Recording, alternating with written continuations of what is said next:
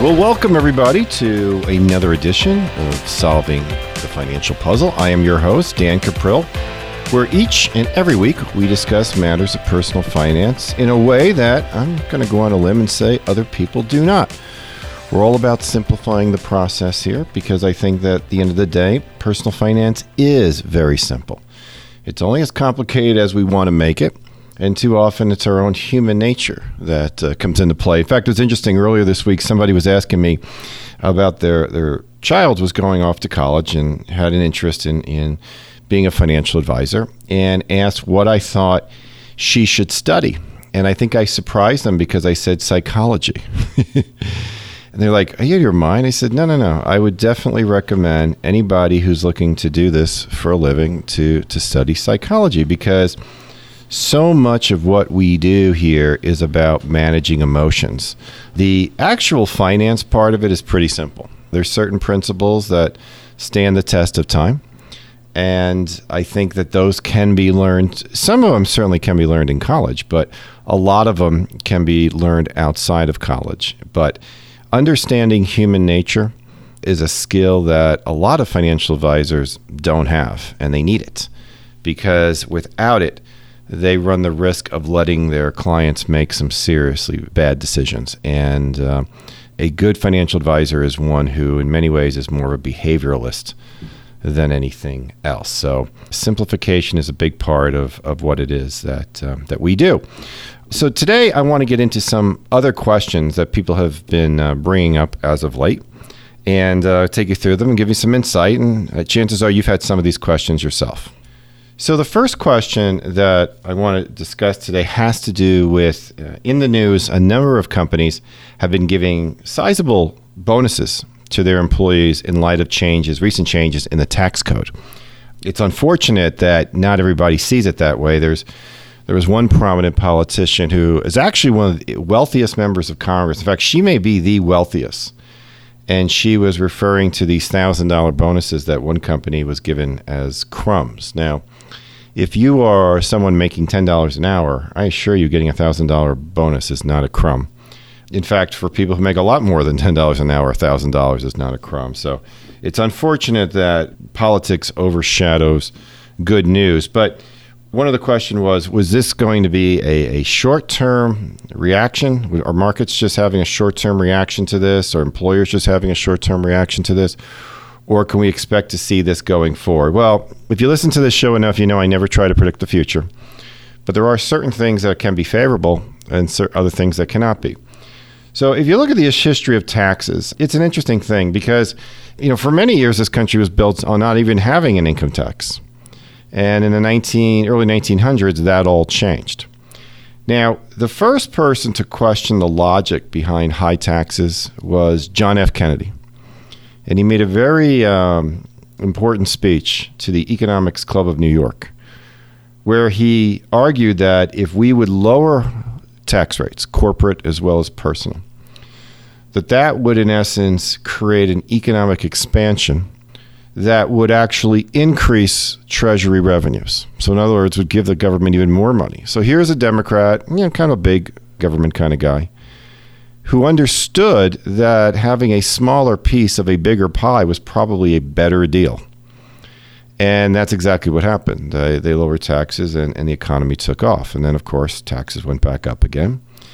And then in the 80s, another politician named Ronald Reagan proposed the same idea. And they lowered taxes. And once again, we had this booming economy. In fact, Reagan's economy lasted about 25 years. And then once again, it was, you know, let's raise rates, let's raise corporate rates, especially. And now we're in this third wave.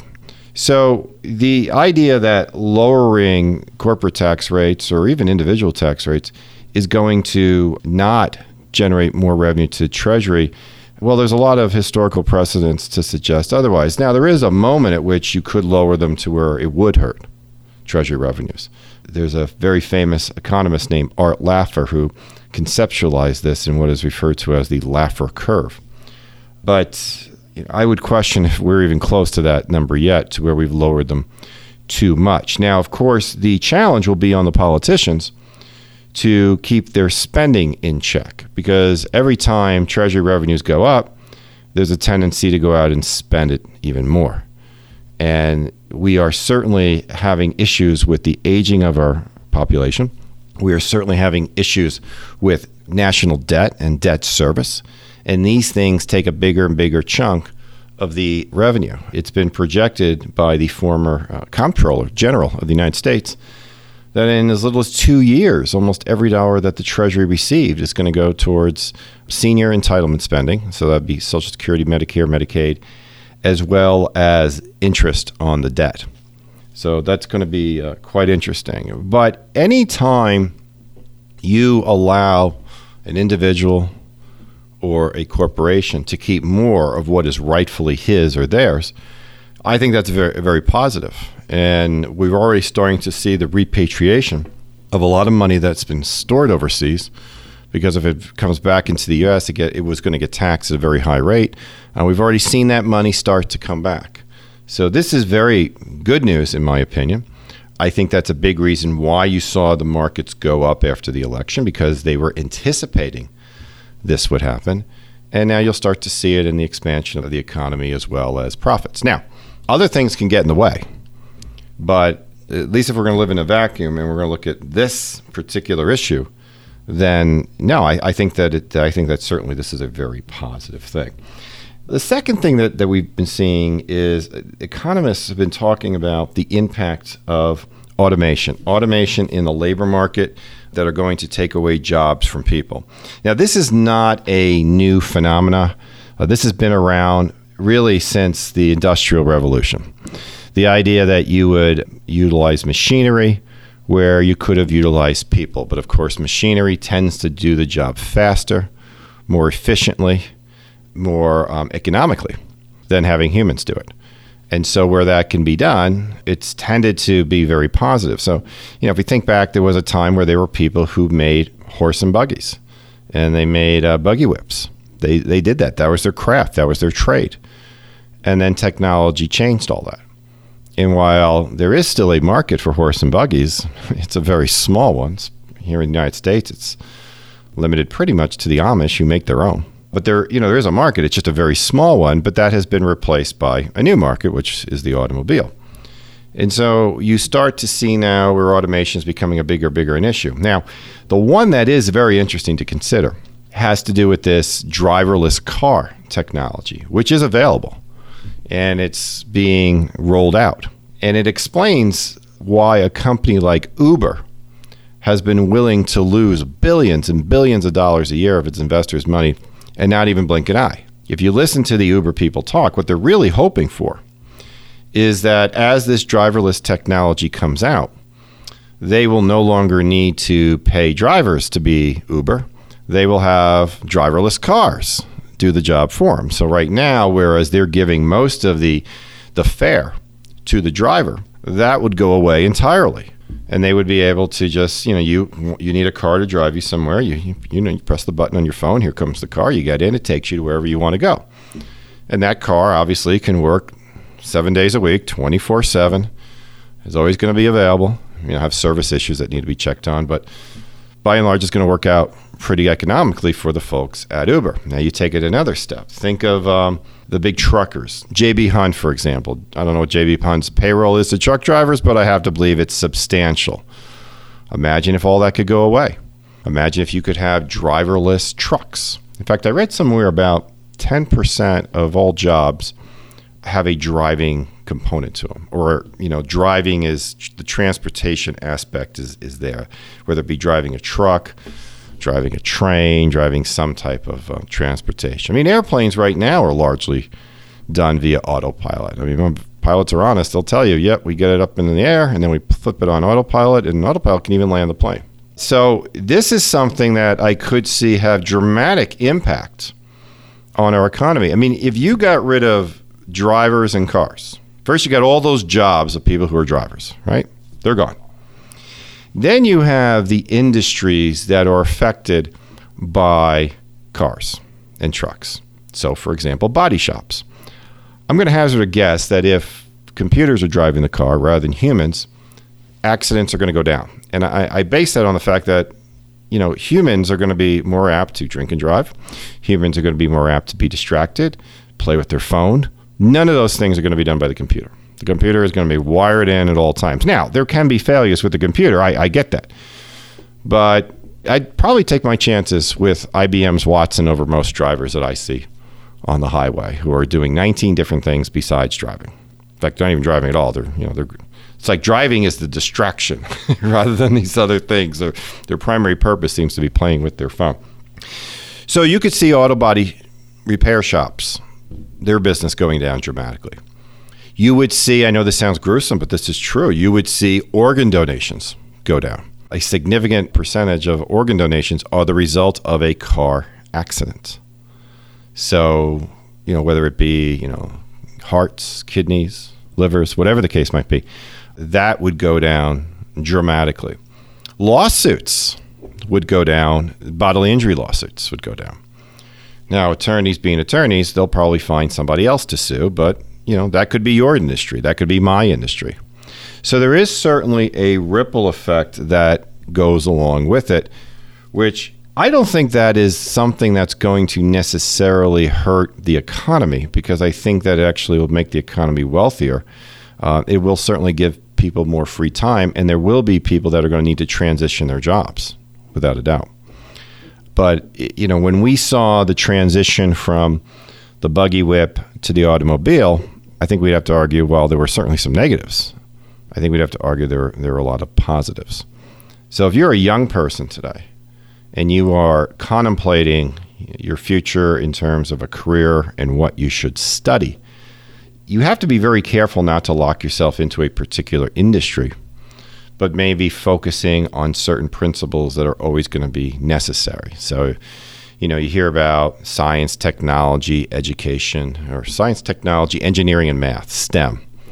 Very makes sense. Definitely a, a good field worth studying. Uh, my son majored in supply chain management when he was coming out of college uh, just a couple of years ago, and I was amazed the job offer opportunities he had, and still gets today. He's on his second job, second employer in two years, largely because after the first one, another one heard about him and offered him even bigger opportunity. So he worked for the first one for a year as a consultant. Now he's working for for a company that's a glass um, and steel packaging manufacturer. But these things are all the result of technology because with, when it comes to things like supply chain, technology has allowed them to be a lot more sophisticated in how they go about uh, with their supply chain management. So these are all changes that are happening, and yeah, I, they're definitely going to have an impact. As an investor, I, I, I'm not convinced it's a negative impact. It's just going to be a different impact that's likely to come. Third thing that we're seeing and this we'll wrap up with this one and give you some thoughts here is uh, is you got several big box retail stores have been reporting bad sales numbers. And so the question here often is does that mean that these stores are going to go away? Well, it's interesting because I can remember when Walmart was expanding and they would come into certain towns, even some big towns like Chicago. There would be all these protests. Oh, no, don't let them in. They're going to close the mom and pop shops. Now, between you and me, that was never the concern of those leading the, the marches. Uh, the ones who didn't want Walmart in were the ones who weren't happy about the fact that Walmart is not unionized, and they did not want a non union presence. That was the real motivation.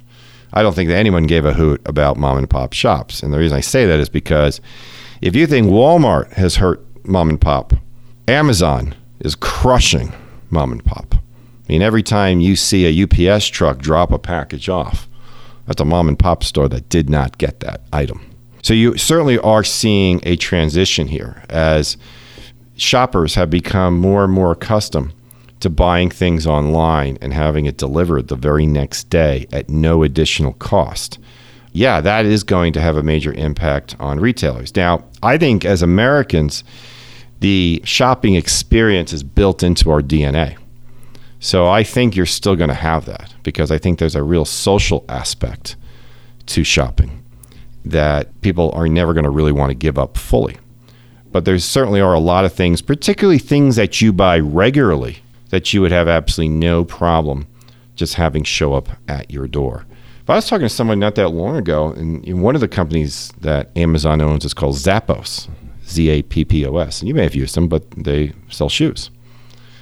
And it's very common, particularly for younger people, when they're looking at any item, flip flops, for example, they might order five or six pair from Zappos with the intention of only keeping one. now, Zappos knows that, so they build it into their pricing. Uh, they also know that and therefore negotiated some very deep discounts with the shippers, UPS, FedEx, etc. But yeah, that definitely is going to have an impact. And uh, do I expect to see fewer shopping malls in the future? Well, yeah, because most of the shopping malls that here in Cincinnati are ghost towns. If you've been to them, there are several that I remember when they opened. They were a big deal. There was there was one. I think it's called Forest Fair now. It's over there in Fairfield. And when that opened back in the would have been mid to late 80s. It was a big deal because it had an amusement park in it. It had like a roller coaster. And the thought was that this was going to be Cincinnati's version of the Mall of America. And uh, it's, other than Bass Pro being in there, I don't know much else that's even in there. Now, I do go over there a lot because I shop at Bass Pro. But if Bass Pro would ever leave, well, I would never go there. So, yeah, you're definitely going to start to see some differences in the retail market, but that's normal. We've always seen differences in the retail market. You know, at, at one time you had you had butcher shops, you had bakeries, and and then grocery stores came and, and included those things in. Now, butcher shops and bakeries still exist, but not nearly to the number that they that they used to. They're still great. I mean, I love a butcher shop that has like prime cut meat. I mean, that's just great. They have things that the grocery store don't have, but they cater to a different clientele and uh, they're not nearly as, as prevalent as they were. But there will be survivors. Same with bakeries. Uh, there's a bakery uh, near our office called Servatii's. It's excellent. If I wanted a special pie or cake, I wouldn't go to my grocery store. I'd go to Servatii's. But most of the time, my grocery store's bakery section meets my needs. So this changes that we see. We've always had them. It's easy sometimes to make a big deal about them but usually we find a way to work work our way through. Yes, some people are going to get displaced. That has always been the case, and it's incumbent upon that individual then to prepare himself in going forward. What I want to leave you with is that despite all these changes, there's a very strong optimistic side to them. And as investors, by owning those companies that are creating this change, well, we stand to do well. So while it could affect us in some ways, it can really help us in others. The quality of life that you lead today, I say this all the time, the quality of life that you lead today, it dwarfs that of past generations. They couldn't even conceive the quality of life you have today. You know what? Probably going to say the very same thing. Your great grandchildren will probably say the same thing when they look at your quality of life compared to theirs. Now, I know sometimes it's easy to think, oh, it's not going to be the same for my grandkids. They've been always been saying that. I mean, imagine just think of the 1940s. Imagine being a grandparent in the 1940s at the start of World War II. I mean, let, us make it even more dire. Let's put you in Europe and make you Jewish, okay? and try to convince yourself that the life of your great grandchildren will be better. Now, that was a real dire situation because you'd even wonder if, you know, if you were Jewish in, in Europe, if you would even have great grandchildren. But I think you see the point, right? You see the point that in the most dire of moments, it's easy sometimes to have a, a negative and yet unrealistic viewpoint of the future. And it is, it is the likelihood that things get better over time that ultimately leads to the, the growth in wealth. And as investors, you get a piece of that. And this is another reason why you shouldn't try to get overly selective in when you invest. Because trying to time market or pick stocks is not an exercise based on skill unless you have next week's newspaper. So instead of trying to figure out which stocks within an asset class are likely to outperform, I would suggest if you if you want to be in that asset class, you own the entire asset class. Why only own a piece of it? because you're never going to know which are going to be the best performers within the group. So remember, history has shown us time and time again that bad news happens. Bad news is the norm. But good news happens too, and the absence of bad news is, is also good news. So be a realist about the future, therefore, be optimistic about the future. And focus on the things in your life that you really can focus on. So, I hope that helps. Three recent things that were in the headlines. They're not done being in the headlines. We'll hear more of it going forward. But keep your perspective, look at the big picture, and understand that there's always another side to the story because certainly we don't want to rely upon our, our mainstream media for the only source of information. There was a time we could do that, but uh, I hazard a guess that is that is gone. And, and that comes from somebody who was a journalism undergraduate. So I told you earlier about me telling somebody to go and study psychology if they want to be a financial advisor. Well, I, I studied journalism. So, and it's amazing because the coursework that I took is not what is practiced today in the mainstream media. So, until next time, I want to thank you for listening. Uh, if you ever want to reach out, you ever have questions, feel free. You can always email me, Dan at matsonandcuprill.com, or feel free to call our office, 513 563 7526. Don't forget our website, www.matsonandcuprill.com, or you can even just type in dancuprill.com, and that'll get you there as well. If, uh, if you've never ordered a copy of our Retirement Rescue Toolkit, go to the website and you'll see the opportunity to do that. It's a great kit. It's loaded with very useful information on how to position your, your retirement, try to minimize um, a lot of the threats, especially taxation, and actually get you to a point where perhaps you could have a tax free retirement. Until next time, this is Dan Cuprill, and thank you for listening to Solving the Financial Puzzle. Thanks for tuning in to Solving the Financial Puzzle. If you want to find out more about Dan Cuprill or about today's topic, visit matsonandcuprill.com. And be sure to join us for the next edition of Solving the Financial Puzzle.